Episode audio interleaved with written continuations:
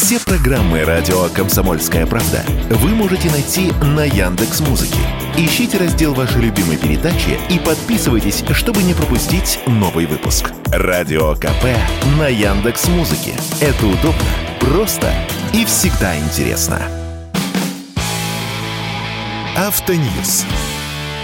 Совместный проект «Радио КП» издательского дома «За рулём».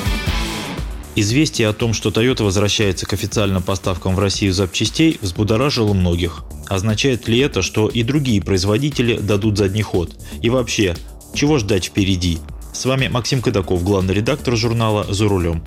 Автомобилистов приободрило некое официальное заявление Toyota о возвращении поставок запчастей.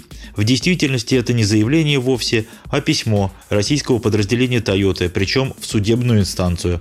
Роспотребнадзор и общественные организации еще летом подали на Toyota в суд за то, что она приостановила поставки запчастей. И вот теперь российская Toyota отчиталась перед судом, что начала самостоятельно импортировать некоторые запчасти, а заодно разрешила своим дилерам параллельный импорт запчастей. Частей.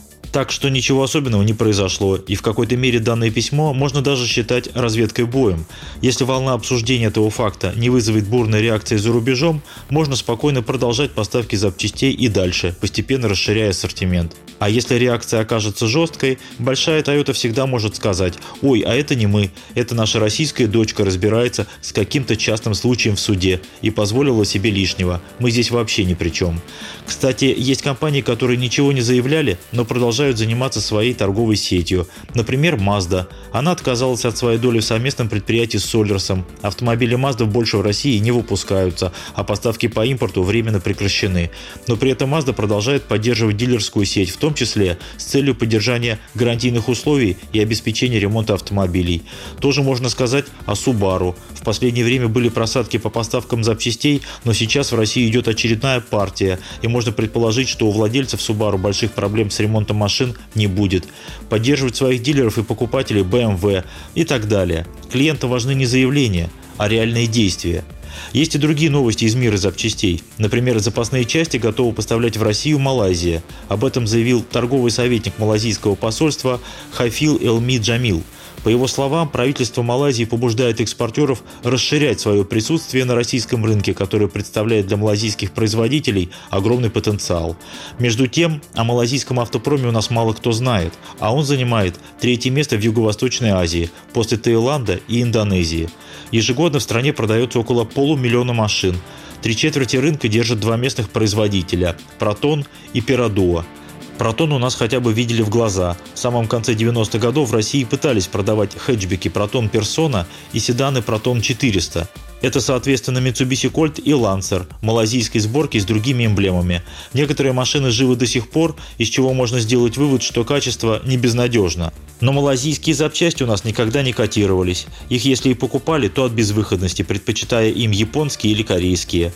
Однако малайзийские компании рассчитывают поставлять в Россию аудиосистемы, динамики и антенны, шины, аккумуляторы, масляные и топливные фильтры, тормоза, сцепления, амортизаторы и даже коробки передач.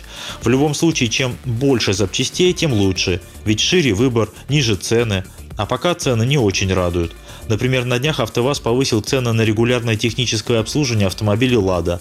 Рост небольшой, преимущественно от двухсот до пятисот рублей, но есть и более существенные моменты. Например, тэ о три на Гранту и Ларгус с моторами ВАЗ одиннадцать тысяч сто восемьдесят два подорожала на две тысячи сто и три тысячи двести рублей соответственно, потому что именно на тэ о три, то есть через сорок пять тысяч километров, теперь необходимо менять ремень ГРМ на этом двигателе.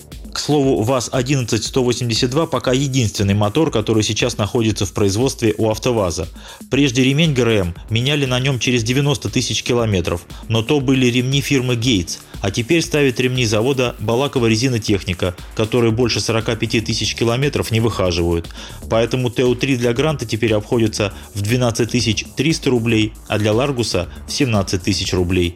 А поскольку из расходников в эти суммы включена только стоимость масла, то к этим суммам нужно прибавить еще и цену комплекта ремня ГРМ. Самым же дорогим для всех машин является тэ о шесть – девяносто тысяч километров, во время которого проводится наибольшее количество регламентных работ. Например, для Веста с мотором один и шесть это тридцать шесть тысяч четыреста рублей, для X-Ray – тридцать восемь тысяч, а для девяностосильного Ларгуса – почти сорок девять тысяч рублей. С вами был Максим Кадаков, главный редактор журнала «За рулем». Не унывайте, запчастей на наш век хватит.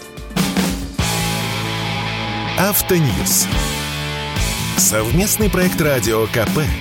Издательского дома «За рулем».